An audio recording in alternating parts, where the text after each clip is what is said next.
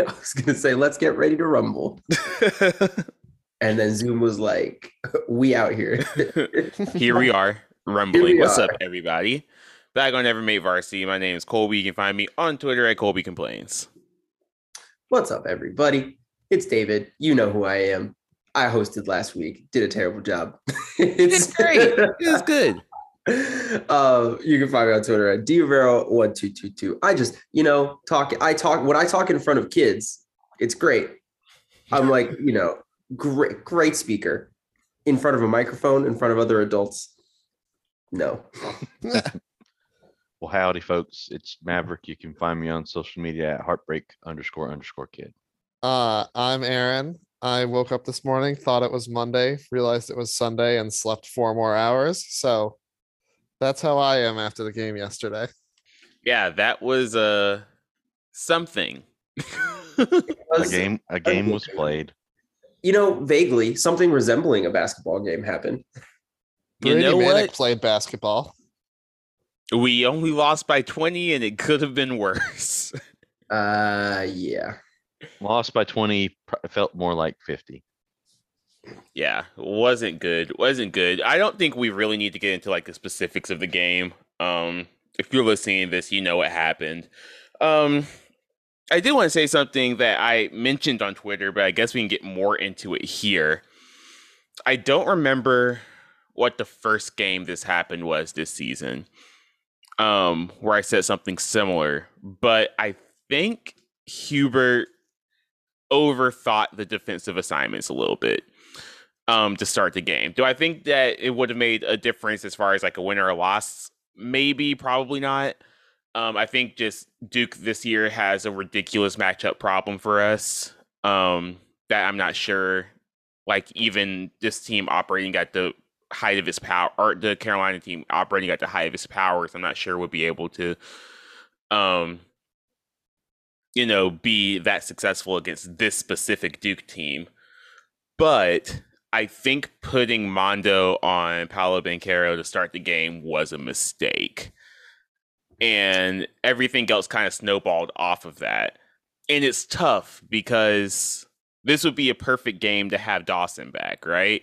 Where you can put Leaky on, or you can put Dawson on Paolo, you can put Leaky on AJ Griffin, and then keep Mondo on Mark Williams.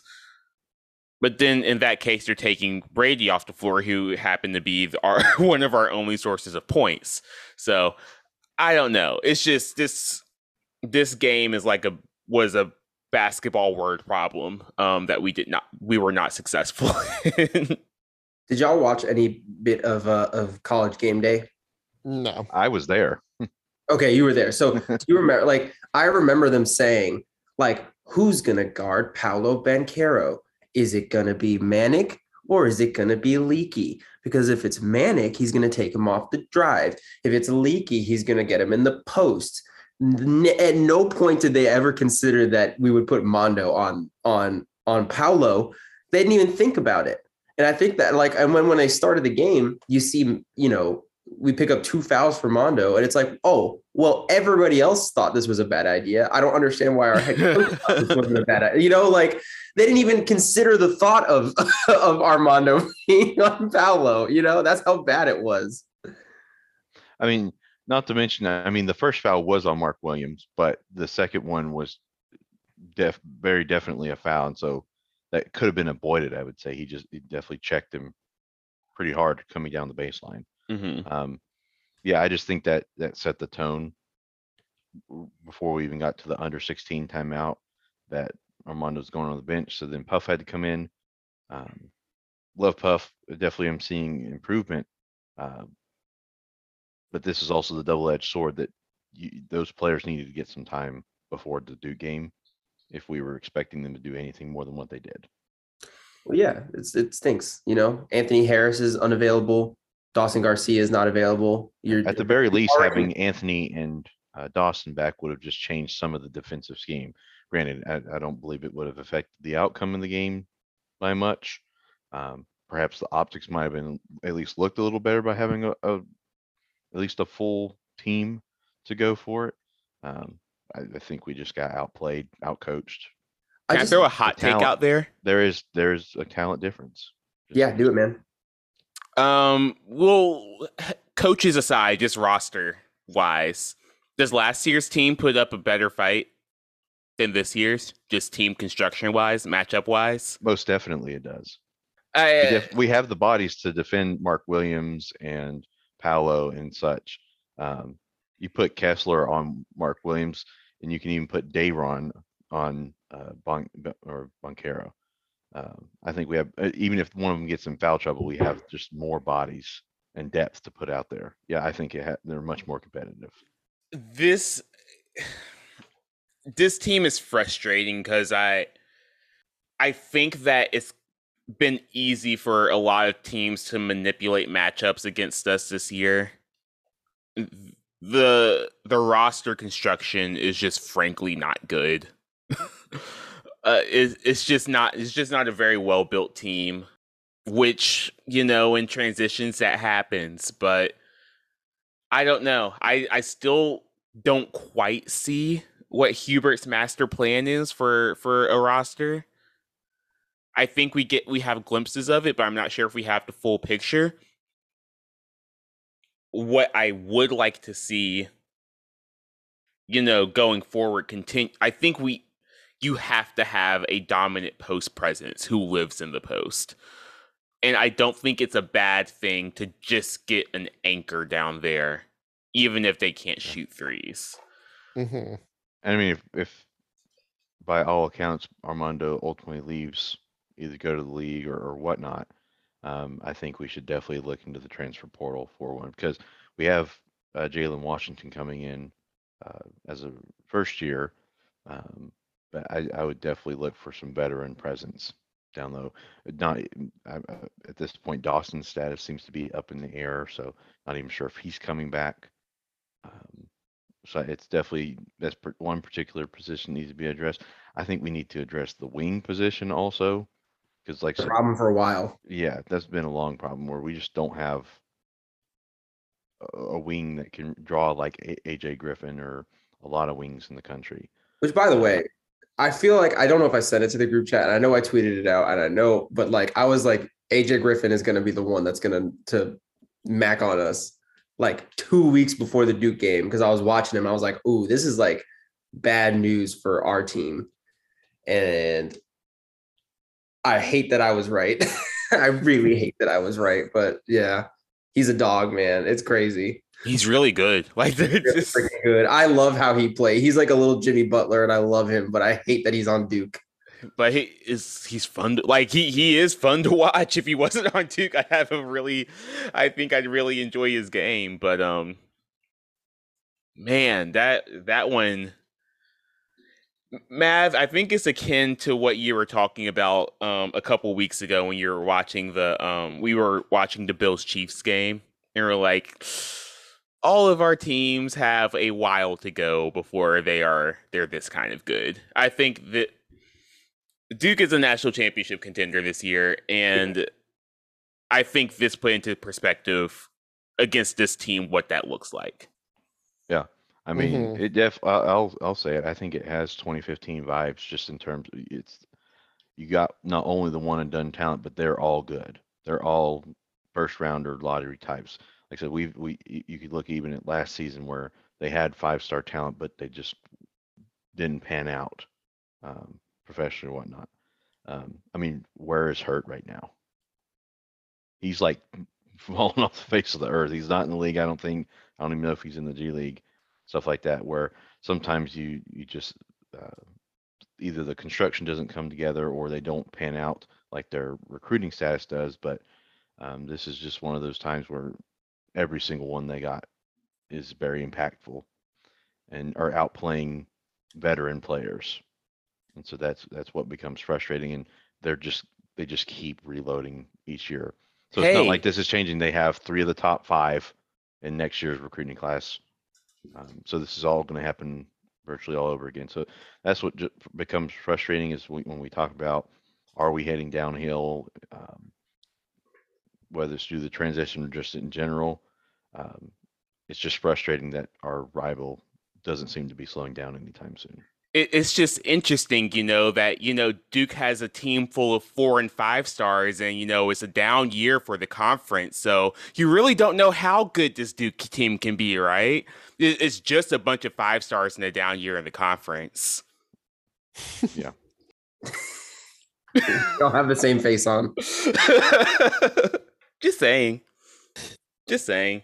But yeah, so when you have 3 players who are probably going to be in the lottery, playing a team that has 1 player on draft boards right now in the 50s, that result's not really much of a shock. So I don't like using this analogy twice in less than 24 hours. Not to eulogize the season already, but looking forward, we have, Mav, we have 4 people coming in. We do. Which means you have to free up 4 spots. Leaky will graduate, assuming he doesn't use his COVID eligibility, but even if he does, that doesn't guarantee that he will be here. Brady's gone. Brady came to play. Yeah. Brady came to play. Brady was the only player I think really came to play last night. So absolutely. I have no complaints about Brady. It's kind of ironic that probably the person that showed out the most was the grad transfer from Oklahoma and not the 3 and 4 year players.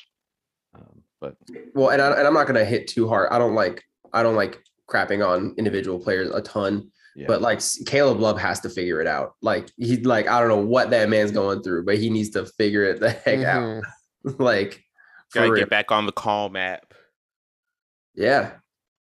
But yeah, absolutely, Mav. I was just talking about the roster for next year. But Brady, no complaints with Brady. He's definitely gone. Yeah, Brady's definitely, he has to be gone. His eligibility is done. Like I said, all signs point to Armando gone. And then Caleb is the only person that mentioned on the draft boards.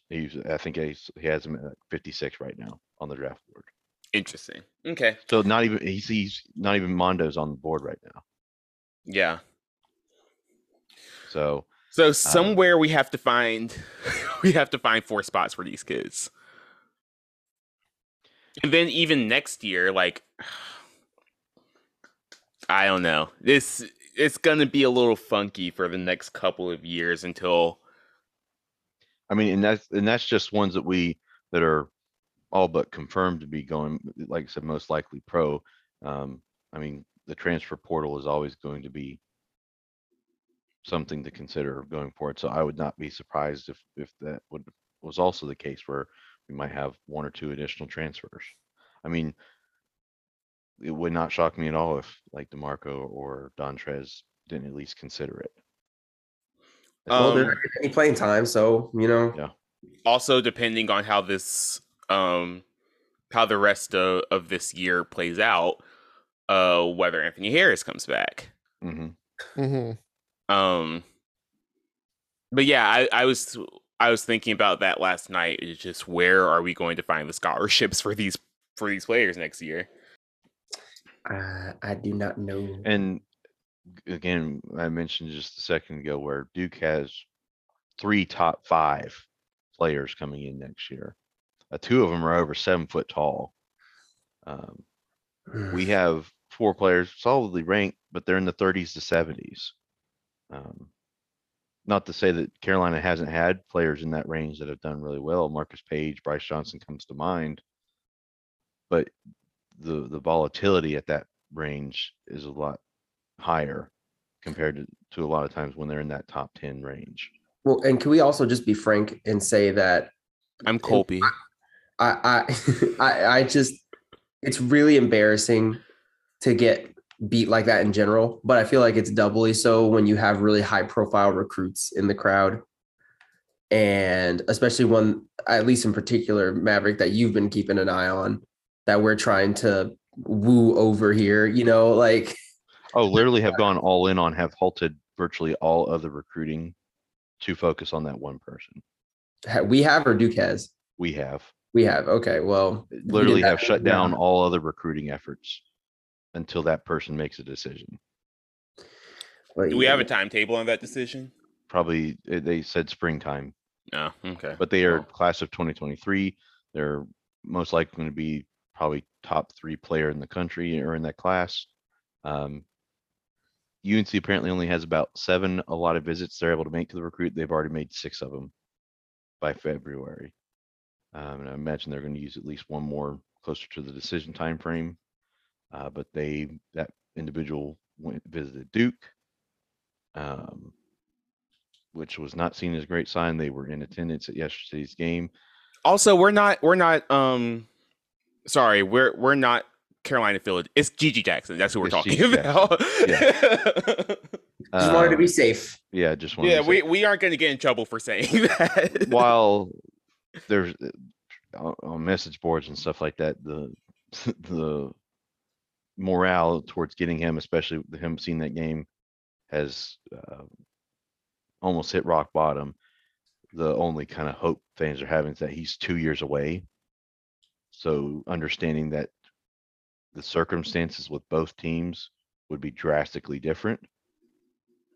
And so going with who he has a better connection with, but it's a sort of deal where why would you, Duke's becoming Alabama of basketball. It's almost like, why would you not do it when you know you're going to get the spotlight? It's a NBA factory of sorts. The only thing I don't know. I would say if Coach K was coaching for another 5 years, and I would say yes, they are becoming the Alabama of football.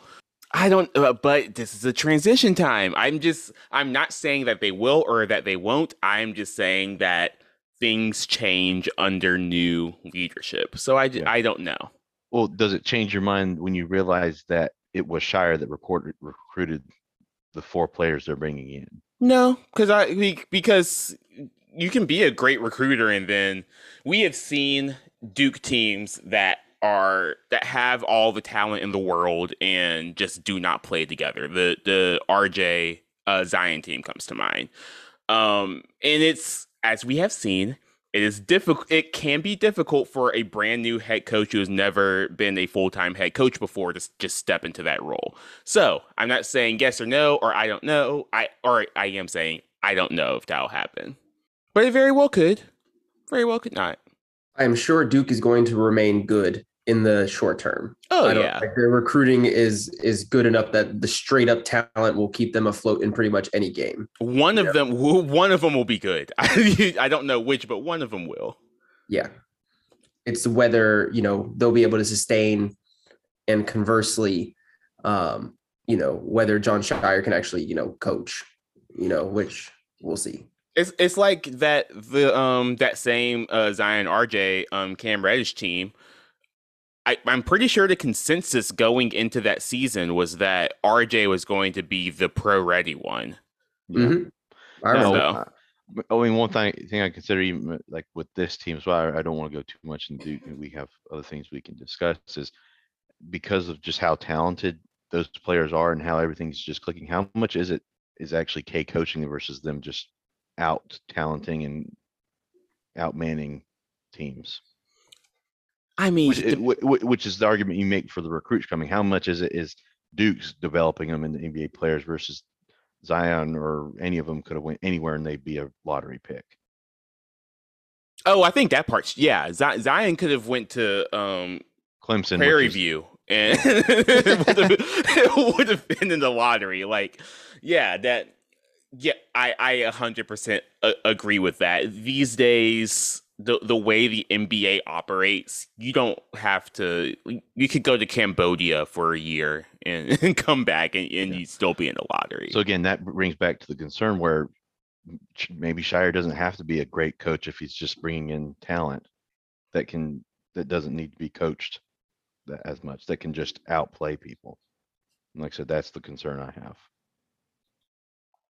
I think what's interesting for me with the top, or at least from watching a lot of different levels of basketball, is that the common thread that I've seen between low major, going up to mid major, and going up to high major, is that the difference, you can have the most athletic person in the world playing low major basketball, but up here, the mental part is where it's different. at the high major level. Yeah. So when you are getting those high major players, you're probably getting a highly coachable, highly motivated, that type of player up there. So, well, and I think that's what matters in coaching at the high major level is that you can motivate the players and get them to buy in, because a lot of the time the talent is there and it's the coach helping them take that next step, which I think on a team like Carolina we've seen has been lacking for a majority of this season. Is that just recruiting misses? I don't know if it's the players, if it's the coaching, if it's a combination of the two, but something's not there. Mm-hmm. We're really in a bind right now, and it's not a fun time. I have so much appreciation for that Theo Pinson, Justin. Oh my goodness, Golberry class. Wow. Like at the time, that's I did our not class. Appreciate it. Those are our guys. Like I did not appreciate it to the fullest when I was in the moment, but looking back, wow. We really did not appreciate it. We went to back-to-back national championships. Yeah. Wow. And then even before that, like you talk about like Harrison Barnes, Reggie Bullock, Kendall Marshall, right? That was the same time, right?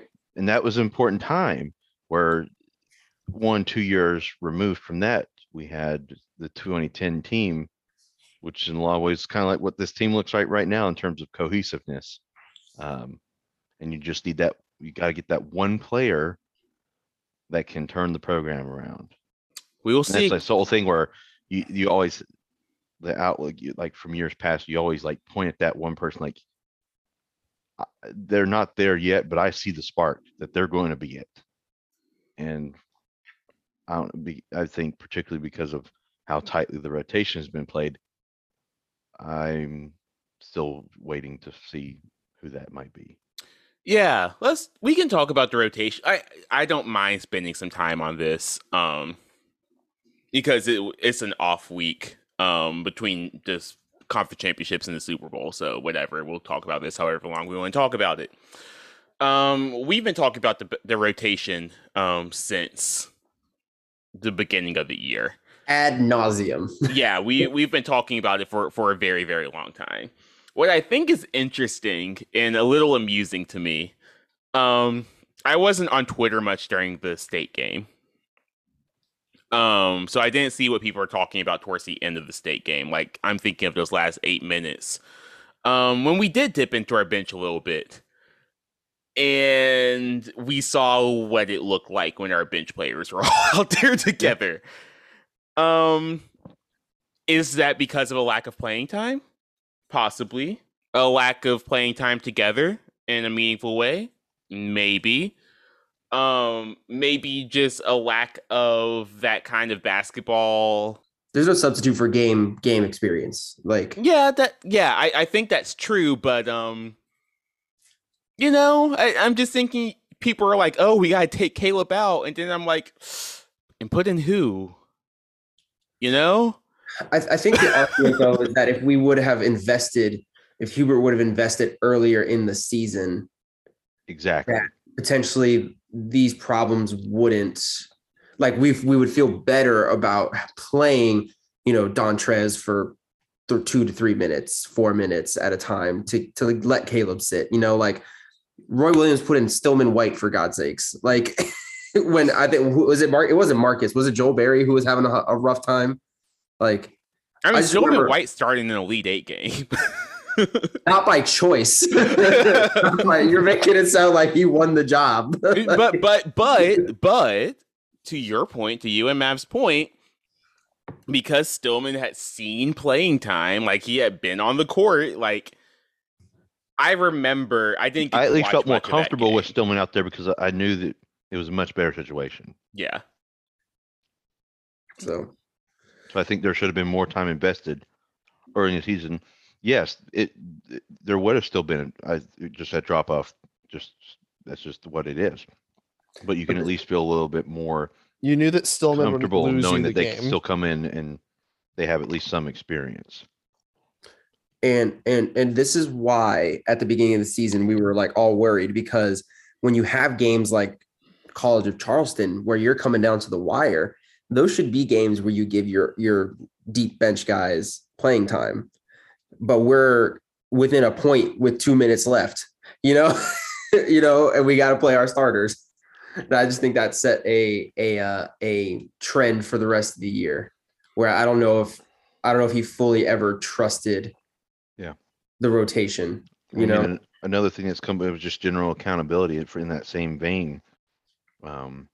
Because we've had so many close games, I don't know if it's because of fear of transferring or wanting to create a more cohesive unit. It just seems like there's definitely hesitancy to bench players when they're not playing well, if they think that they're still talented enough to still keep them in the game. If you think they're still giving you the best option to win, the best opportunity to win. But because that was not happening particularly yesterday, where there was some play happening that was very much taking us out of the game. And those players were not getting benched. This is true. And I'd rather honestly, at that point when it was pretty much already conceded, we were losing, I'd rather at least get the other guys some game minutes. So I think that's all I had to hit on for the Duke game. Frustrating for sure. Running out of time to pick up quality wins. Yeah, that's the second part. That's the second part of this, is that are we convinced that we've done enough to this point to actually make the tournament? And Nardi has us last four in right now. Europe, and that's probably because of name recognition, quite frankly. I mean, not 100%. We don't have any bad, like, as far as like who we lost to. We don't have any bad losses. The Notre Dame game looked bad at first, but actually has, like, I'm not going to call it a quality loss, but Notre Dame has shown that it is better than it started the season. Right. So we don't have any bad losses, but we have no good wins, and that's the issue. Mm-hmm. Yeah, we are 0-7 in quad one. Yeah. So can't do that. That's a no. So Clemson on Tuesday on the road, Florida State at home on Saturday, and we go from there. One game at a time, as Joe Brady used to tweet, 1-0. Good Lord. New offensive coordinator for the Buffalo Bills, right? Or is it Chicago? Wait, who is it? It's the Bills, yeah. Bills, yeah. Chicago. Yeah, because Daboll went to the that's what it was, to the Giants. But speaking of football, y'all talked about the Super Bowl a little bit last week. Yes, just a little bit. We can talk about it more. I mean, at least I want to talk about it more. Yeah, do it. You already did your picks, but I didn't get to. So My pick changed. Your pick changed. I'm all in on the Bengals after that Harambe statement. Betting everything on the Bengals. No way they lose if they're playing for Harambe. If the Bengals win, then everything that's happened since May 28th, 2016 gets reversed. We go back in time and run it back. I don't know if I like that much. David, Super Bowl 50. Oh, God. You remember Super Bowl 50? I do, very vividly. Do you remember who the Panthers were playing? The Broncos. And you remember who was on that defensive line? Von Miller. You remember what Von Miller did in the Super Bowl against a bad offensive line? Absolutely. I'm taking the Rams. Football is about two things. It's about blocking and tackling. And one of those teams does that way better than the other. So I'm taking the Rams. Yeah, you're also not mentioning probably the other person, one. The person that's better than Von Miller. Yeah. The Rams defensive line. Against also an offensive line that gave up 9 sacks to the Tennessee Titans. I know. And I was watching Ted Wynn was tweeting some of those pressures that the Titans are throwing at him, and good Lord, put that man in hell. Yeah. That was yeah, I don't see a world in which the Bengals win, because, you know, the Bengals are in the Super Bowl, and I didn't think that would ever happen in my lifetime. So here we are. But speaking of the Bengals being in the Super Bowl, which is, I can't believe I keep saying that statement, and it's true. I never want to hear another coach say it takes time to build. The Bengals had the number 1 pick 2 years ago, and now they're in the Super Bowl. Kobe, Jay-Z didn't blow up for 10 years. Come on. You know, we got to be patient. You know, Jay-Z, think of Jay-Z. 7 years. He said 7 years. Mm-hmm. 7 years. He didn't. Bengals did it in 2. They did it in 2. The Seahawks did it in 2. Again? The Seahawks did it in 2 years and then got back to the Super Bowl. Was it a year later or 2 years later? I think it was 2. It was a year later, I think. Yeah. Either way. By the way, on that note, if like I will give him a chance if we draft him, but if we draft Kenny Pickett. Oh God! Like I might throw myself into the sun. Like I might just. Brown's bandwagon is always accepting applications. We have our quarterback. I mean, I've always said, or not always, recent years I've said, if the Panthers ever do something ridiculous, and I can no longer follow this franchise, I am just going to be Rob Lowe in the stands with the black hat. NFL hat on. Yeah, I'm excited for the Super Bowl. I think it's going to be fun. I like Joe Burrow so much. He seems so cool, dude. All right, what else did we want to talk about today? Oh, Harbaugh. Horrible. Oh, yeah. He's not leaving Michigan, at least yet. No, but both his coordinators did. That just seems like a totally bungled situation. Mm-hmm. Just bungled it. I wanted Harbaugh and Matt Rule to flip-flop. That's what I was hoping for. Oh, yeah. No, what I wanted was Harbaugh to the Vikings, Rule to Michigan, and Brian Flores to the Panthers. If that would have happened, I would have been perfectly happy, but you know, I don't know if Brian Flores will ever get another job in the NFL after this. So, too many Bryans in football. A lot of Bryans. I think are we still making Texans Bryans? Still had him as their finalist candidates. But say again, Mav. I think the Texans still have him as among finalists. But interesting. I think it still would be a shock. I'm looking up how many Bryans were born every year. Like, I can't picture a baby and seeing, like, Brian. I searched number of Bryans born by year, and every result has to do with Luke Bryan. I feel like I hear Brian, and I see someone in, like, a Carhartt vest with a travel mug. I'll have you know that my grandlittle's name is Brian. Thank you very much. That's David's great-great-grandlittle. So put some respect on our names. Okay, so it hit its peak popularity in the 70s and 80s, where it hovered inside the top 50. According to OhBabyNames.com, it is now dangerously close to exiting the top 100. Dang, Brian is a dying breed. Meanwhile, Maverick, I think, cracked the top 100, and I don't like it. Getting a little too popular for you? Yeah. In 2021, Brian was outside of the top 100. It was, with a Y, it was 349, and for male baby names, and with an I it was 431. Wow, we're making more Bryans with a Y than Brian with an I. Yeah, wild. What are parents these days doing? I wonder if the last time it was in the top 100 was 2010. Wow.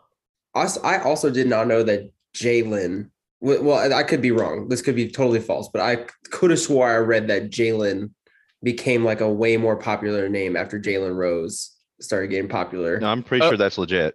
Yeah, my name was almost Jalen. I was very close to being Jalen.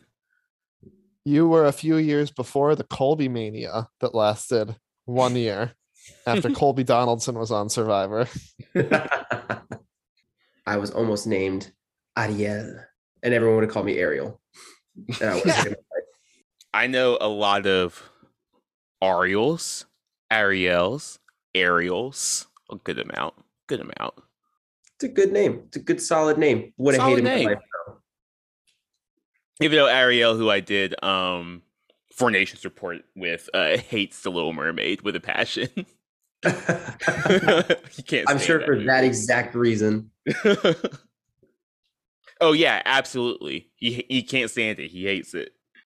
Oh, can we talk about, sorry, I just saw it on Twitter, but the video of all of the students at College Game Day yesterday swag surfing? Of course. Other than that front little trunk. It was pretty good. B dot said he had a mission. I just thought that it was embarrassing that we had to have a tutorial on that. Oh, that's how he does that every single game. That's how they do a tutorial. Oh, he's been doing it since late night that way.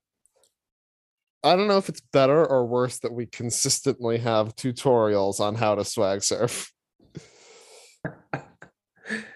B dot was on a mission.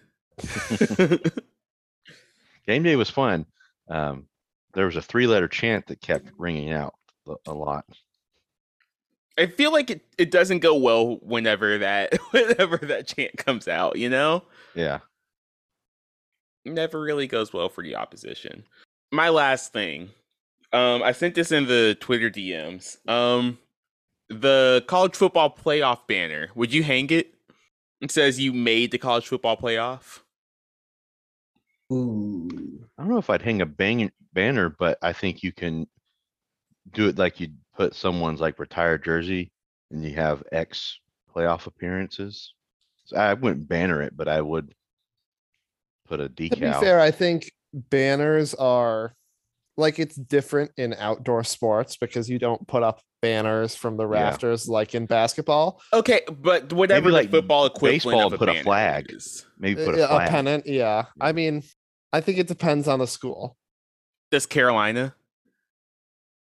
Are you saying like does Carolina football put up a banner if we make the college football playoff? Or are you saying the equivalent of Carolina basketball in football? No, does Carolina football hang a banner? Yes. Or for a team, for a team that had a ring made for making the Orange Bowl, I think they would definitely. Well, everyone gets a ring made for making the Orange Bowl. That's a football, like that's a thing. Yeah. But I think that if you don't have a national championship, that you definitely put up a banner for making the college football playoff. If you have probably three or less national championships, I'd say you put up a banner. Because teams put up banners for making the Final Four. Yep. I mean, we have we put up a little banner thing. The tiny one. Carolina hangs the banner for anything though. So the Dean Dome ceiling is littered with banners. True, but we don't have like a special area. We don't have one of the two main areas for Final Four banners. Nah, you got to look for them. Yeah. So I would not fault a school for putting up a banner for making the college football playoff, because you'd put up a banner for winning your conference. And I think that making the college football playoff is bigger than winning your conference in every conference except maybe one exception. Can I scare y'all a little bit before we get out of here? Sure. Hearing a lot of whispers about NC State football preseason top 10. Oh, God. Yeah, I saw that. Just saying. People are talking. They're excited about the pack. Mm. We'll see how that goes. Just saying. I have no clue how this football season is going to go. I don't even know how I'm going to go about predicting and projecting. Oh, we went over our predictions last week, didn't we? Yeah. Well, I don't think we went in depth, but we gave. No, but we gave our eye predictions. Test. Yeah. And two of the three of us were in agreement, and one of us was a dissenter. We'll see what you think, Colby. I think so you're aware of the schedule, correct? I haven't looked at it. I can do that now though, because I think there are some groupings and such. But there's, I definitely see a lot of tough games coming there. But it's the ones coming off the bye. It's Notre Dame, Miami, and I think Duke. 3 straight weeks. Now, like I said, Duke might be an aberration, but I saw that as the tougher stretch. I hate that we are at App State and then at Georgia State back-to-back weeks. I hate that. I mean, FAMU on week 0 will be a fun game, but yeah, we're in Boone and in Atlanta from September 3rd. But yeah, so following that, September 24th against Notre Dame, October 1st versus Virginia Tech, then October 8th versus Miami. That's going to be the rough stretch, in my opinion. I got 7 and 5. So you are closer to the consensus of the group. Yeah, I think I said 6 and 6. I think David said around the same thing. I'm the lone dissenter at 15 and 0. Of course. Yeah, I'm thinking about 12 or 7 and 5. Maybe Drake May or Jacoby Criswell comes out here and lights the world on fire. I don't know. We'll see. All right. Do both make it, or both in Chapel Hill come August? I don't know, and I can't blame either one of them for leaving if they do. Yeah. Not sure. That'll be an interesting battle. We'll see after. This is probably going to be the last time we talk about Carolina football until the spring game, I imagine. Yeah, probably. But yeah, we'll see after the spring game. We'll see. We will see. All right. Anything else before we get out of here? Don't believe so. David stood up, so I'm going to guess no. Nope. Wait, okay. I'm sorry. No, it's fine. David has already exited the podcast, so will we. We'll catch you all at a later time. Bye.